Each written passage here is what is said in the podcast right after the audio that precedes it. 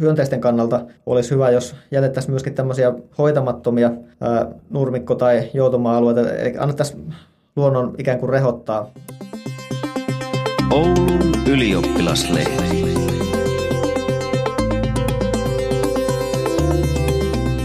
Yhä kiihtyvä kaupungistuminen muuttaa eläinten elinympäristöjä. Mutta miten kaupungistuminen näkyy eläinten evoluutiossa?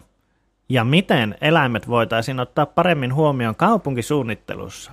Näistä teemoista Oulun ylioppilaslehden tiedepodcastissa oli keskustelemassa akatemiatutkija Sami Kivel.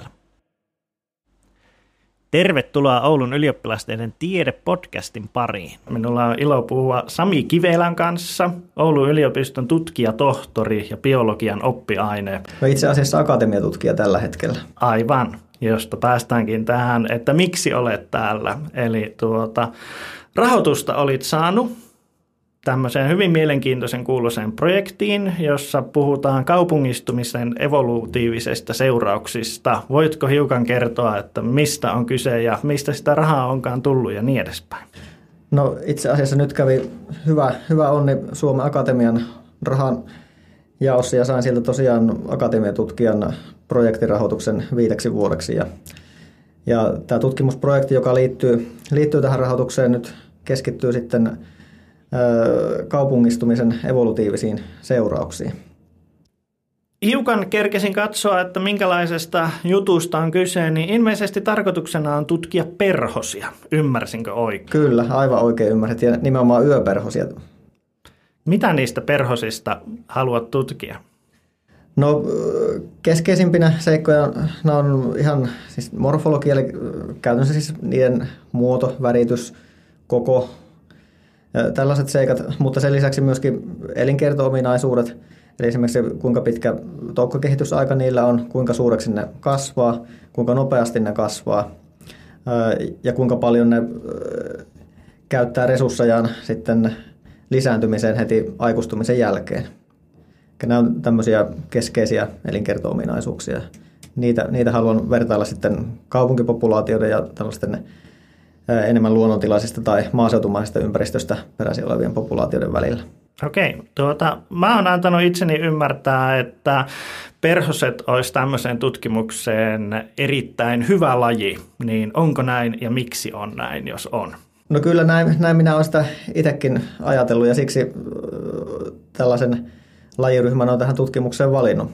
Eli no, hyönteiset yleisesti on erinomaisen hyvä eläinryhmä monenlaiseen tutkimukseen, muun muassa sen vuoksi, että niitä yleensä on suhteellisen helppo ylläpitää suuria määriä laboratoriossa, jolloin pystyy keräämään aika isoja aineistoja suhteellisen lyhyessä ajassa, mikä yleensä on täysin mahdotonta selkärankasten kohdalla.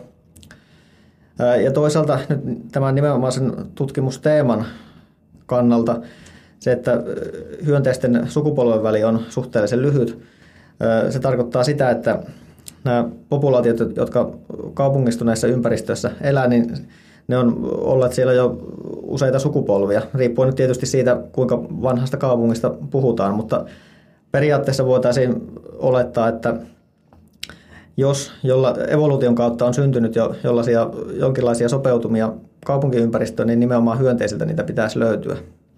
Eli hyönteisten lyhyt ikä näin kansankielellä on niiden erikoisominaisuus juuri tässä tutkimuskentässä.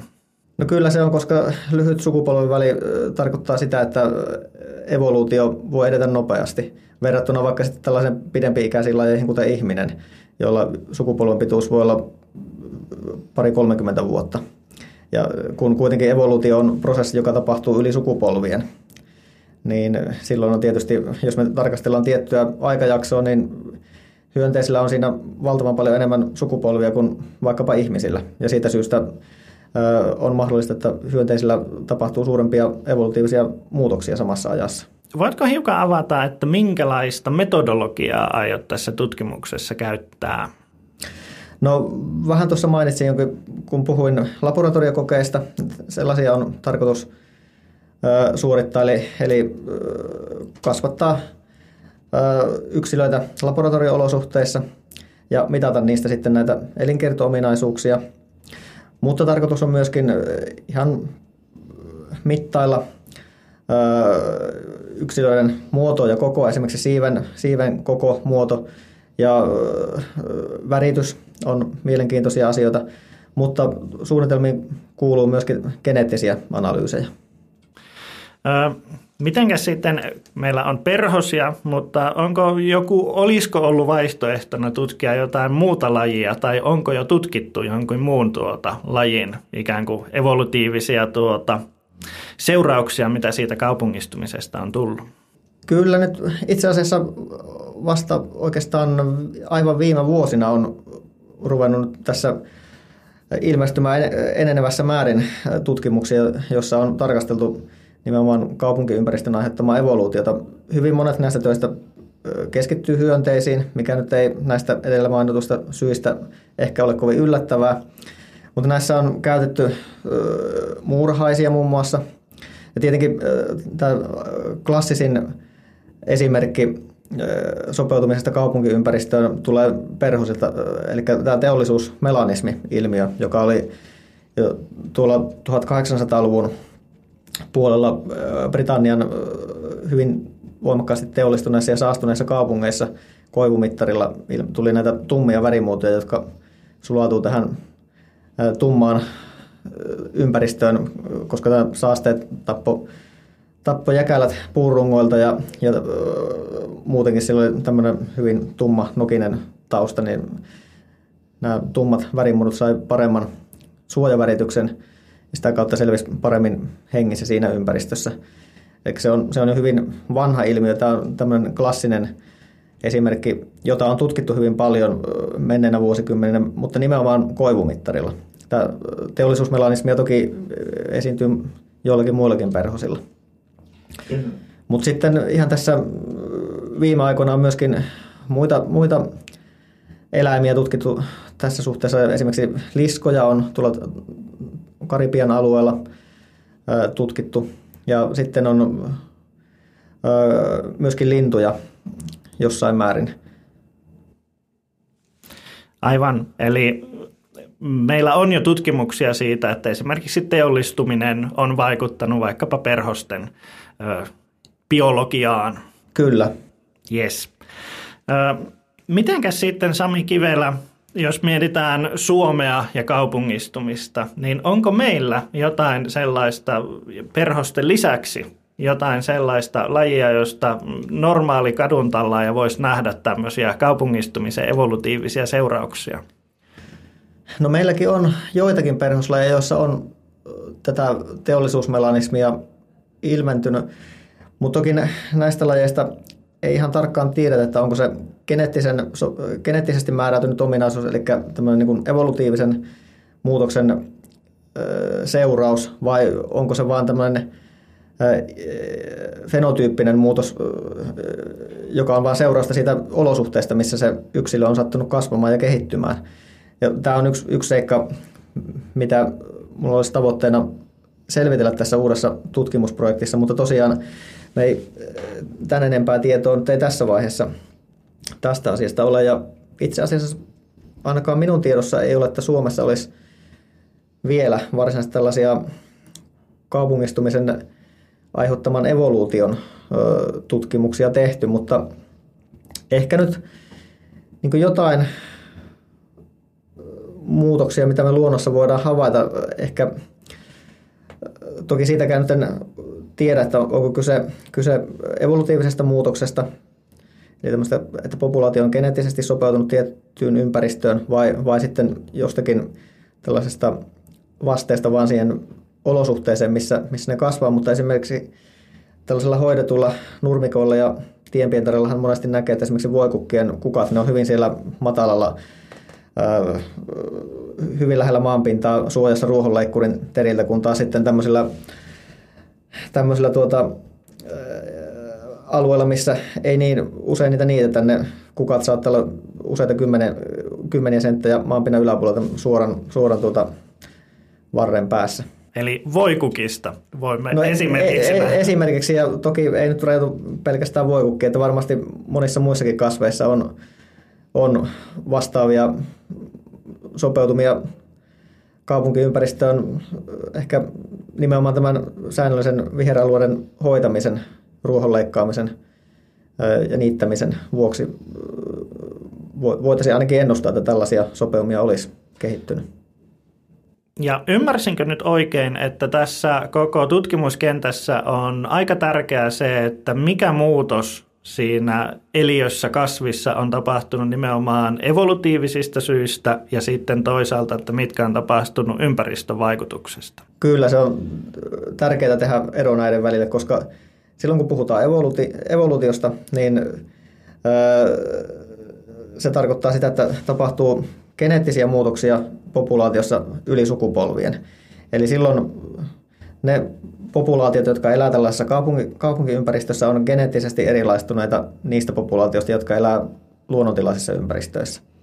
Mutta jos meillä on äh, nämä äh, muutokset, mitä me havaitaan kaupunkiympäristössä, jos ne on seurausta siitä, äh, että se on muuto, tai se olosuhde, missä yksilö on kasvanut ja kehittynyt, on aikaan saanut nämä ominaisuudet, niin silloin meillä ei välttämättä ole mitään geneettistä eroa kaupunkipopulaatioiden ja muualla elävien populaatioiden välillä.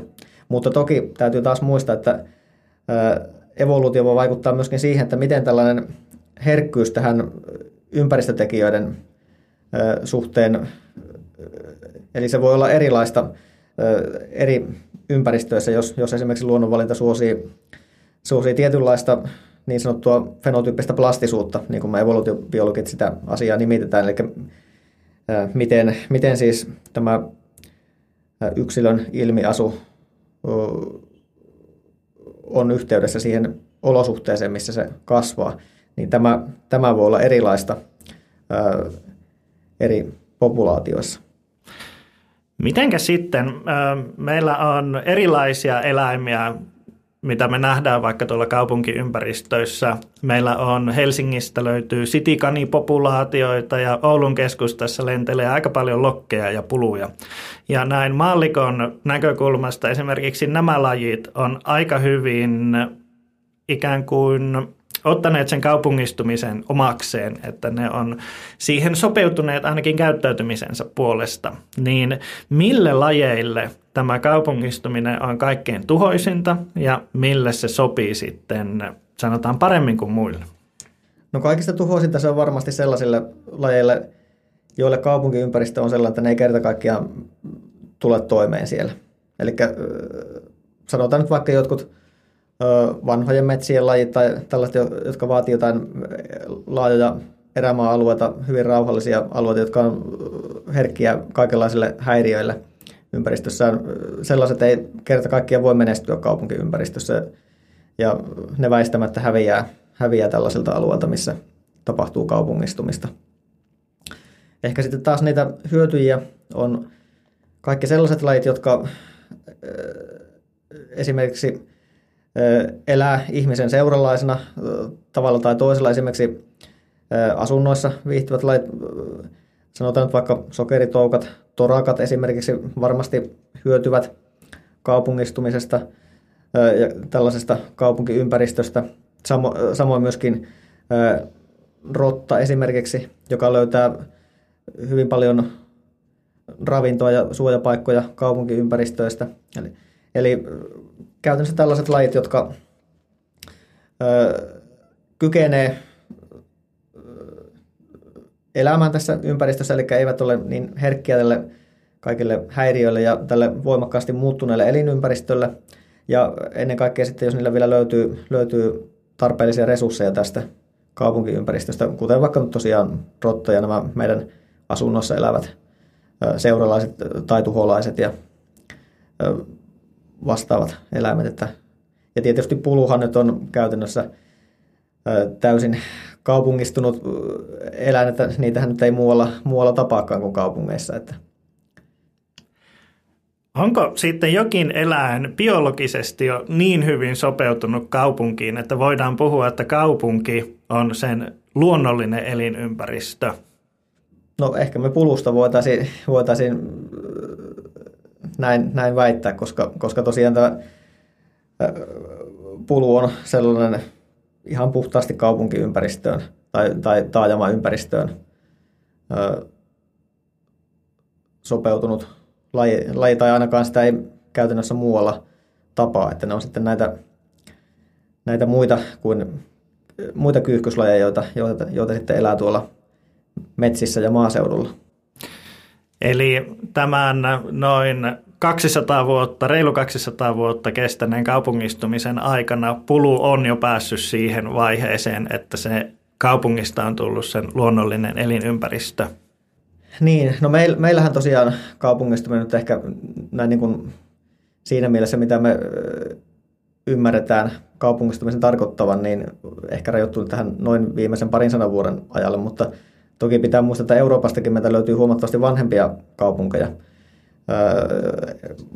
Esimerkiksi tuolta antiikin ajolta lähtien on jo esimerkiksi Rooma ja Ateena olleet kaupunkeja ja, ja Keski-Euroopassa on monia hyvin vanhoja kaupunkeja, joissa puhutaan useiden satojen vuosien, jopa parinkin tuhannen vuoden historiasta. Ja toki siellä varmasti, en, en itse tunne pulun historiaa sen, sen tarkemmin, mutta, mutta tuota, eiköhän se meillekin ole levinnyt täältä tuolta etelämpää Euroopasta ja todennäköisesti sen historia kaupunkiympäristössä on paljon pidempi kuin se 200 vuotta. Eli ei pidä selkoittaa tässä kaupungistumista ja teollistumista toisiinsa. Ei. Kyllä. Miten sitten, jos puhutaan kaupunkisuunnittelusta, niin, niin voiko näiden eläinten elinympäristön ottaa jollakin tavalla huomioon sitten tulevaisuuden kaupunkisuunnittelussa sillä tavalla, että se kaupunkia ei suunnitella pelkästään ihmistä varten, vaan siellä olisi tilaa myös sille muulle eliökunnalle? No ihan varmasti voi ja se olisi toki kovin toivottavaa, että näin myös toimittaisiin. Ja sellaisena asioita, mitä nyt tässä suhteessa voisi ottaa huomioon, on nyt ainakin se, että olisi viheralueita.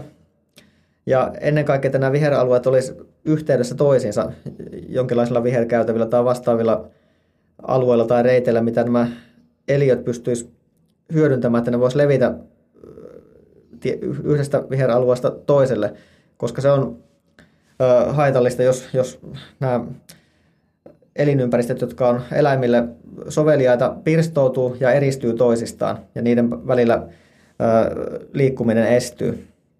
Ja siksi olisi tärkeää tällaisia viherkäytäviä tai liikkumisväyliä olla näiden, näiden alueiden välillä. Ja tietysti näin hyönteisiin keskittyvänä tutkijana tietysti hyönteisten kannalta olisi hyvä, jos jätettäisiin myöskin tämmöisiä hoitamattomia nurmikko- tai joutuma-alueita, eli annettaisiin luonnon ikään kuin rehottaa rauhassa joillakin alueilla siellä, tai sitten, että esimerkiksi niitetään vain kerran vuodessa, tai pidetään avoimina tämmöisenä niittymäisenä, tai ja vastaavia, jossa olisi sitten monenlaista kasvia, ja joita hyönteiset voisi hyödyntää. Ja toki kaupunkiympäristössäkin olisi hyvä, jos me ennen kaikkea pölyttäjähyönteisille voitaisiin luoda hyvät olosuhteet, koska kuitenkin monilla kaupunkiasukkailla on parvekkeillaan tai puutarhoissaan paitsi kukkia, mutta myöskin hyötykasveja, josta hyvin moni, moni on, vaatii pölytyksen, jotta ne tuottaisi satoa. Ja, ja tämänkin vuoksi olisi, olisi tosiaan hyvä, että meillä olisi, olisi hyvät olosuhteet pölyttäjähyönteisille. Eli niille parvekkeella oleville mansikoille pitää löytää ne pölyttäjät Kyllä. myös, että niistä saadaan sitten joskus mansikoita siihen aamupuuron sekaan. Kyllä. Tuota, hiukan tähän liittyen Helsingin Sanomat muun muassa uutisoi tuossa pari viikkoa sitten tämmöisestä WWF-raportista, jossa eläinten lukumäärä on tippunut 1970-luvusta tähän päivään niin puoleen. Niin, niin onko tämä kaupunkisuunnittelu sinun mielestä semmoinen, sanotaanko realistinen vaihtoehto siihen, että tämmöiset kehityskulut, niin niitä voitaisiin ainakin hillitä? No varmaan jossain määrin voitaisiin hillitä, jos nimenomaan, jos nyt puhutaan niistä eliöistä, jotka menestyy kaupunkiympäristössä, niin jos kaupunkisuunnittelu hoidetaan oikein, eli tällaisille eliöille taataan mahdollisuus menestyä kaupunkiympäristössä, niin ilman muuta sillä on positiivinen vaikutus. Mutta tietysti tässä täytyy nyt muistaa se, että suurin osa eliöistä, ihminen nyt pois lukien, ihmiskunnastahan suurin osa elää jo kaupungeissa, mutta muista eliöistä suurin osa elää muualla kuin kaupungeissa. Ja tämä eläinten lukumäärän vähentyminen on tapahtunut ennen kaikkea kaupunkien ulkopuolella. Eli siinä nyt varmasti on nämä monet globaalit ongelmat taustalla. Ensinnäkin tietysti ihmisvaikutus, sehän on valtava voimakas maankäyttöön myöskin maaseudulla. Ja tietysti ilmastonmuutos on viime aikoina osaltaan vaikuttanut myös, myös tähän. Ja ainakin isojen eläinten kohdalla nyt ehkä sitten osittain myöskin metsästys saattaa osaltaan vaikuttaa. Että siellä on taustalla hyvin, hyvin monia tekijöitä ja nimenomaan kaupunkien ulkopuolella tapahtuvat muutokset on ne, joita ainakin itse pitäisin kaikista keskeisimpinä syinä näiden hälyttävien uutisten takana. Onko sitten niin, Sami Kivelä, että tulevaisuudessa ne lajit pärjäävät kaikista parhaiten, jotka nopeiten sopeutuu tähän ihmisen muokkaamaan ympäristöön, johon myös kaupungistuminen osaltaan kuuluu? No kyllä varmasti näin voi ennustaa, koska joka tapauksessa tämä ihmisen vaikutuksen alan, alla oleva ö, osuus maapallon pinnasta lisääntyy ja laajenee koko ajan. Eli entistä useampi eläinpopulaatio ja kasvipopulaatio altistuu ihmisen vaikutukselle tavalla tai toisella. Ja ellei näihin muutoksiin, mitä ihminen ympäristössä aiheuttaa, pysty sopeutumaan, niin silloin se on tietysti turmiollista tietyn lajin kannalta, koska se jäljellä oleva elinympäristö pienenee koko ajan, mikä yleensä johtaa sitten pieneneviin populaatiokokoihin ja, ja jos jossain kohtaa sitten pahimmillaan sukupuuttoon. Selvä. Kiitoksia haastattelusta Sami Kiveen. Kiitos.